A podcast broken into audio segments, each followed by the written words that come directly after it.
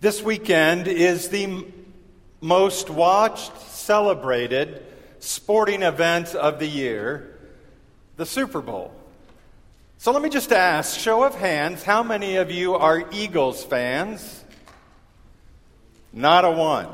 How many are Chiefs fans? A couple. How many really don't care at all? Okay. That tells how you really feel. I guess it's just not the right teams that are playing this year, right? You know what today, today's Super Bowl has to do with this message? Absolutely nothing. but I do want to ask a couple of questions, but this time no show of hands. No show of hands. How many of you are right on track with our reading through the New Testament?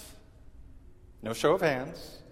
I can't tell you how many people have said to me in the last several weeks how meaningful that has been. That's, that's great to hear that uh, collectively we're trying to do this effort together. But let me ask another question. Again, no show of hands. How many of you are a little behind, or maybe you haven't even started yet? And if that's where you're at, I understand. Life happens. I'll be honest and admit to you that a few weeks ago, Laura and I were in Atlanta watching our granddaughter for the week while our son and daughter in law were out of town. And I got a little behind while I was there, but um, this is my excuse. Isn't she cute? My point, actually, that was a rather shameless way of showing off my granddaughter. My point really is that sometimes, even with the best of intentions, things don't always happen the way we want them to. This coming week, in our reading plan, we will come to the end of Matthew and begin reading in Mark. And so I just want to say to, to anybody who may be a little behind or, or maybe haven't even started yet, Mark is a good jumping on point. It's a, it's a good on ramp. So if you find yourself in that situation, don't worry about catching up unless you have the time to do that. Just jump into Mark where we find ourselves the end of this week. And I share that with you because uh, we will be reading in Mark, and at the end of this week, Mark chapter 2 is the story that we will read. And I want to focus on that this morning. If you find it helpful to follow the outline or take some notes, it's, it's going to be on the inside of your weekly reading guide, so that's where that's at these days. I've spent a good bit of time with this story over the last several weeks, and, and the more that I've looked at it, the more it seems to me like there's, there's maybe five themes or, or, or five points that jump out, and, and I want to walk through those a little bit. And it all starts with a problem. Actually, there's a number of problems that surface in this story. The first problem is a guy who's paralyzed. He can't walk, can't move around on his own from place to place. And I'm pretty sure that if you or I found ourselves in a similar situation without freedom of mobility, we probably would say that's a problem. But there's another problem here that actually takes up a little bigger part of the story. There are four guys, four friends of the paralyzed man who try to bring him to Jesus to be healed. But there's a problem. The problem is that the house where Jesus is at, there's so many people in that house, they, there's no way they can get him inside. There's no room. The doorway of the house is blocked by all the people who are already there. Now, I want you to picture in your mind something for a moment. Certainly, the people in the crowd in the house had to see these four guys coming carrying this guy on a mat, don't you think? They had to know that the reason that they were bringing him there was to get him to Jesus so that Jesus could touch him or say something or heal him. But nobody in that crowd steps aside. Nobody in the crowd gets out of the way. Nobody sees them coming and thinks, let's make room for them to get in. That's a problem. But realizing this, probably one of the four guys had the suggestion that they go up on the roof. Now, in those days, most houses were flat. Uh, most of the houses were a single story and had a flat roof. And because people would often go up to the roof, it, it kind of acted like a patio, you might say. And because people would go up there at times, there was a staircase up on the side of the house. So, someone in the group apparently must have suggested that, that they take their friend, still carrying him on that mat, up that staircase. Now, the roof of a house in those days was usually constructed by wood beams, and, and in between that was twigs and straw and thatch, all held together by dried mud. That's why, in describing what happens here, Mark says that they were digging through the roof. In other words, they were digging through that mud and twigs and thatch in order to clear a space to bring him down. This story opens by telling us some of the problems that there are. Problem for the guy who was unable to walk, and the problems for his friends trying to get him to Jesus. But now let's move from the problems to the people. Mark writes here Some men came bringing to Jesus a paralyzed man carried by four of them.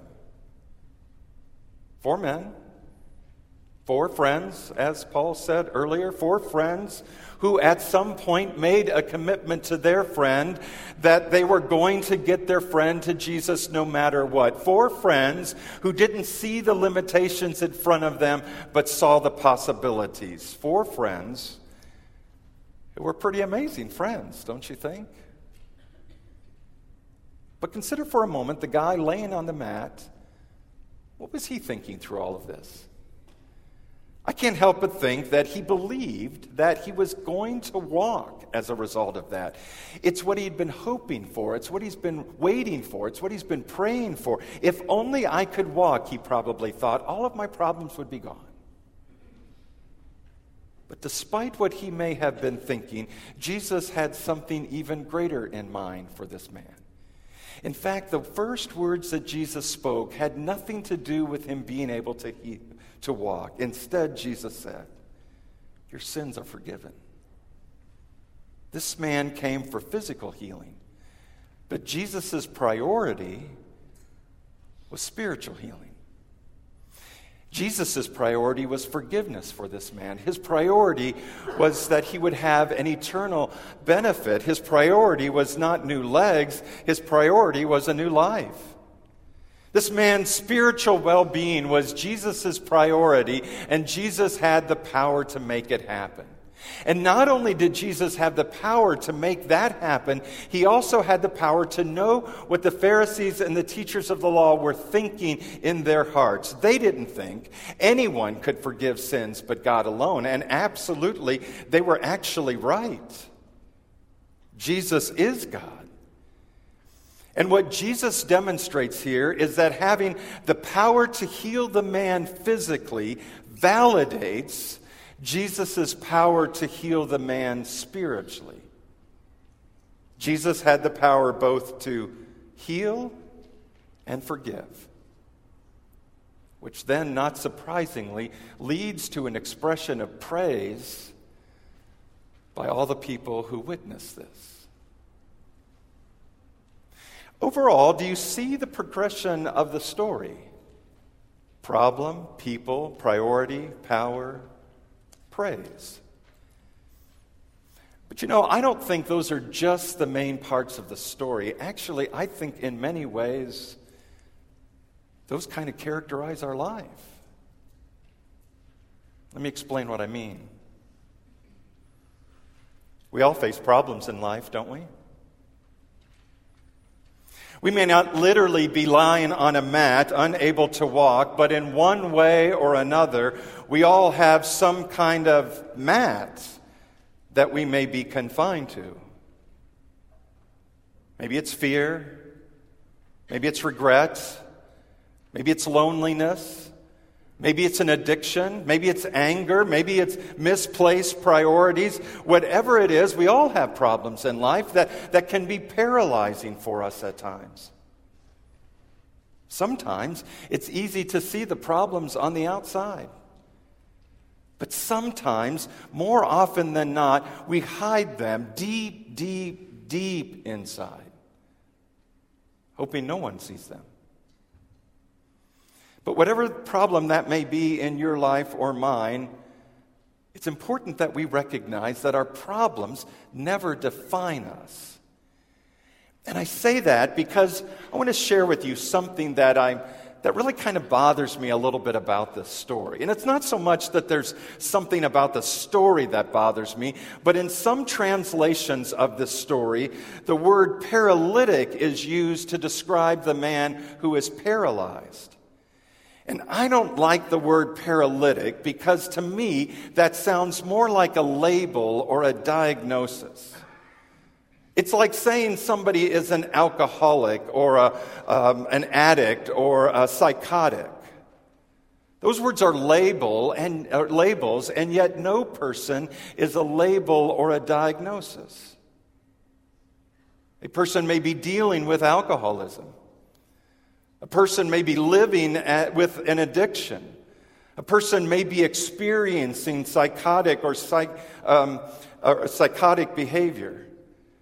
But even if that is true, that does not define who the person is.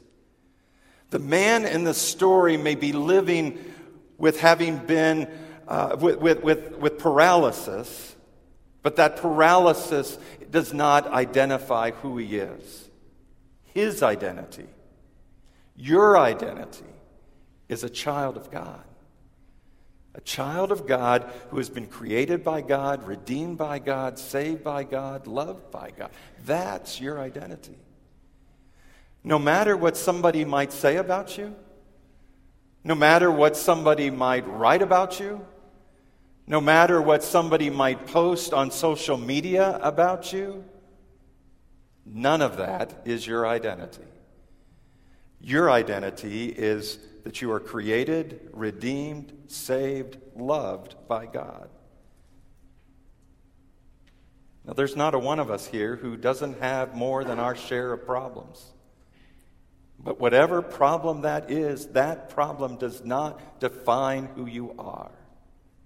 You're defined by God. But you know, it's exactly because you and I face a variety of problems in life, we need people in our lives, don't we? We need people in our lives who will at times pick up a corner of our mat and help carry us with whatever problem we're dealing with. I heard a phrase a few weeks ago that uh, the more I think about this phrase, the more I really like it. And, and the more I think it describes what we are to be as a church. The phrase is circles are better than rows. Circles are better than rows. Now, don't misunderstand what I'm saying by that. I am not at all suggesting that next weekend, when you come into worship, all these pews will be gone. We've taken the chairs, we put them in little circles, and that's where you're going to sit for now on. That'd be my last Sunday here if that were to be the case. I'm not suggesting that at all. And while talking about that, uh, sitting in a row with each other, shoulder to shoulder, may work in a worship setting. That is not how close, personal, meaningful relationships happen. But when you're in regular connection with people, in a circle, you really see how true that statement is. Circles are better than rows because it's in your circle that someone is more than likely to pick up the corner of your mat and help carry you. And it's in that circle that you are more than likely going to pick up the corner of somebody else's mat and carry them. In the body of Christ, I firmly believe circles are better than rows. Close, personal, meaningful relationships happen that way. And yet, I would say, as important as that is, as the greatest need, our most important thing, our, our highest priority, is exactly what Jesus addressed first with the man who was paralyzed the forgiveness of sins. In fact, if anybody were to ask you, why do you go to church? Or if you were trying to describe what the church is really all about, what is the, what's the main goal? What's the, what's the main primary job of the church? There's probably all kinds of things that we could say. But you know, really, the main job, the primary purpose of the church, the, the reason that we come to God, the reason we want more people to come to God, is for the forgiveness of sins. The main reason, the main purpose is to receive God's forgiveness, to, to receive hope, to, to receive God's love, to receive the promise of eternal life. And, and notice in our reading that even the naysayers in our reading, even the naysayers realize that it's only God who can do that. God the Father offered up his Son to suffer and die for your sins and mine. Why? Because no one can forgive sin except God alone. Only He has the power to do that. It's only the power of God that saves you. It's only the power of God that gives you hope. It's only the power of God that heals you. It's only the power of God that forgives you. And it's that same power of God that raised Jesus Christ from the dead to give you new life. Only by God's power. And when you know that, when you believe that, when you trust in that in your life, when you embrace that with your whole being, then you can't help but respond in praise to the one who has given you the gift of that new life. Doesn't this kind of describe life? Problems. We all have them. People. We all need them priority, spiritual health and our spiritual well being always has to come first. Power, God's the only one who can do anything about it. Praise, it's got to be our natural response. I think that describes life. Describes your life. It describes my life. It describes our life together. It describes our life with God. And because of that, thank God for the work of Jesus, who continues to touch each one of our lives. In Jesus' name, amen.